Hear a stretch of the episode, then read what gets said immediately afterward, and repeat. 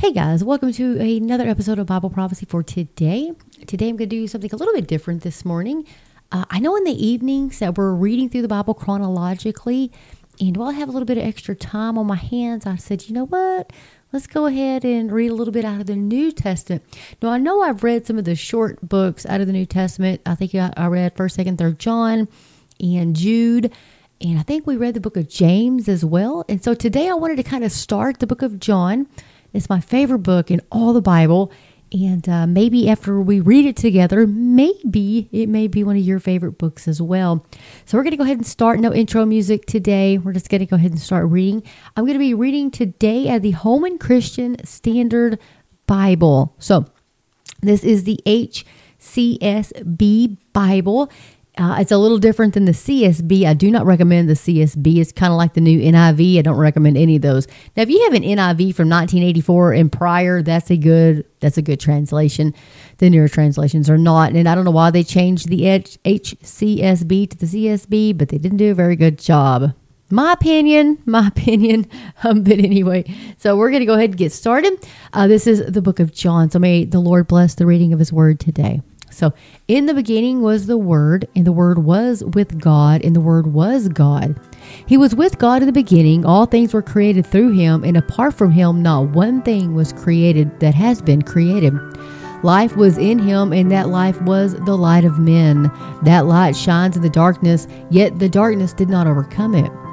There was a man named John who was sent from God. He came as a witness to testify about the light, so that all might believe through him. He was not the light, but he came to testify about the light.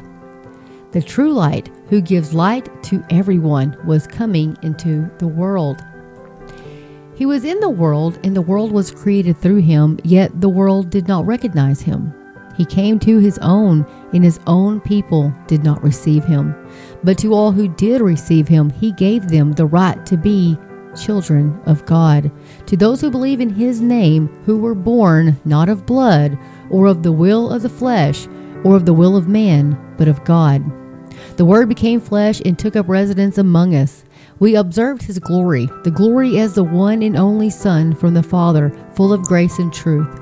John testified concerning him and exclaimed, This was the one of whom I said, The one coming after me has surpassed me, because he existed before me. Indeed, we have all received grace after grace from his fullness. For the law was given through Moses, grace and truth came through Jesus Christ. No one has ever seen God, the one and only Son, the one who is at the Father's side. He has revealed him. John the Baptist's testimony, verse 19. This is John's testimony when the Jews from Jerusalem sent priests and Levites to ask him, Who are you? He did not refuse to answer, but he declared, I am not the Messiah. What then? They asked. Are you Elijah? I am not, he said. Are you the prophet? No, he answered. Who are you then? They asked. We need to give an answer to those who sent us. What can you tell us about yourself? He said, I am a voice of one crying out in the wilderness, Make straight the way of the Lord, just as Isaiah the prophet said. Now they had been sent from the Pharisees, so they asked him, Why then do you baptize if you aren't the Messiah or Elijah or the prophet? I baptize with water, John answered them. Someone stands among you, but you do not know him. He is the one coming after me, whose sandal strap I'm not worthy to untie. All this happened in Bethany across the Jordan where John was baptizing. The Lamb of God, verse 29. The next day, John saw Jesus coming toward him and said, here is the Lamb of God who takes away the sin of the world. This is the one I told you about. After me comes a man who has surpassed me because he existed before me. I didn't know him, but I came baptizing with water so he might be revealed to Israel. And John testified, I watched the Spirit descending from heaven like a dove, and he rested on him. I didn't know him, but he who sent me to baptize with water told me, the one who you see the Spirit descending and resting on, he is the one who baptizes with the Holy Spirit. I have seen and testified that he is the Son of God.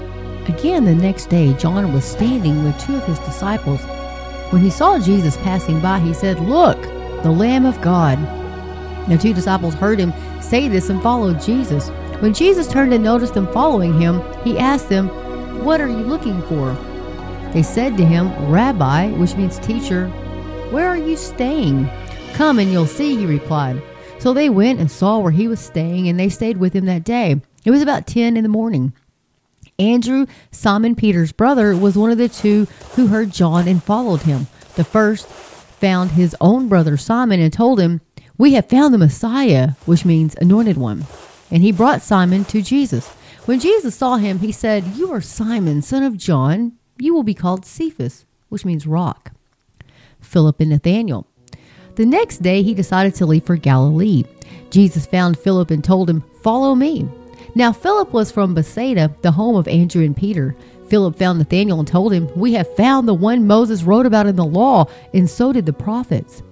Jesus, the son of Joseph from Nazareth. Can anything good come out of Nazareth? Nathanael asked him.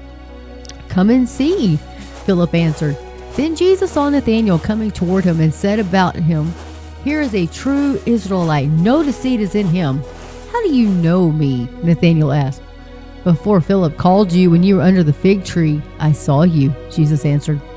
Rabbi, Nathanael replied, You are the Son of God. You are the King of Israel.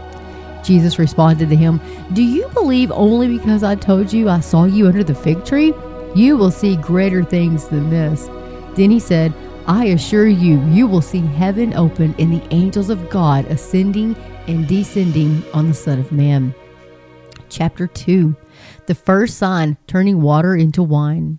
On the third day, a wedding took place in Cana of Galilee. Jesus' mother was there, and Jesus and his disciples were invited to the wedding as well. When the wine ran out, Jesus' mother told him, They don't have any wine. What has this concern of yours to do with me, woman? Jesus asked. My hour has not yet come. Do whatever he tells you, his mother told the servants. Now, six stone water jars had been set there for Jewish purification. Each contained 20 to 30 gallons. Fill the jars with water, Jesus told them. So they filled them to the brim.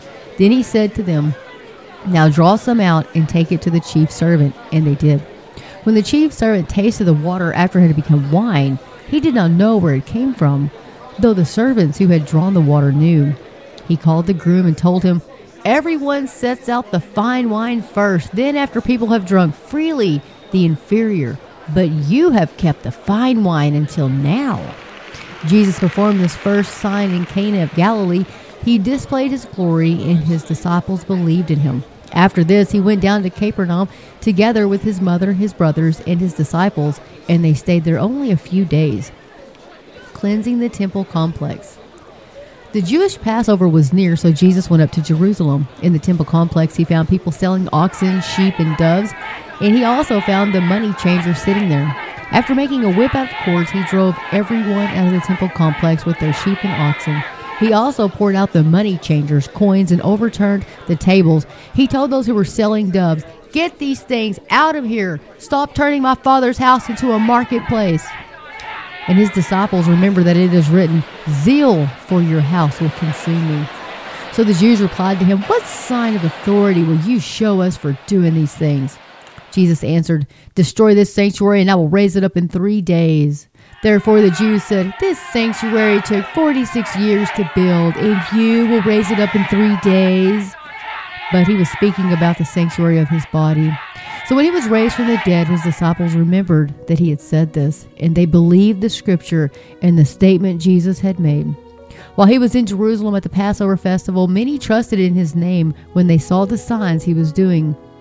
Jesus, however, would not entrust himself to them since he knew them all, and because he did not need anyone to testify about him, for he himself knew what was in man. Well, guys, I hope you enjoyed that. That was chapters one and two uh, for the book of John. And so I hope you guys will join me uh, on the next episode where I will continue reading through the book of John. And as always, get in the Word of God. Let the Word of God get into you. And Maranatha, Lord Jesus. Maranatha.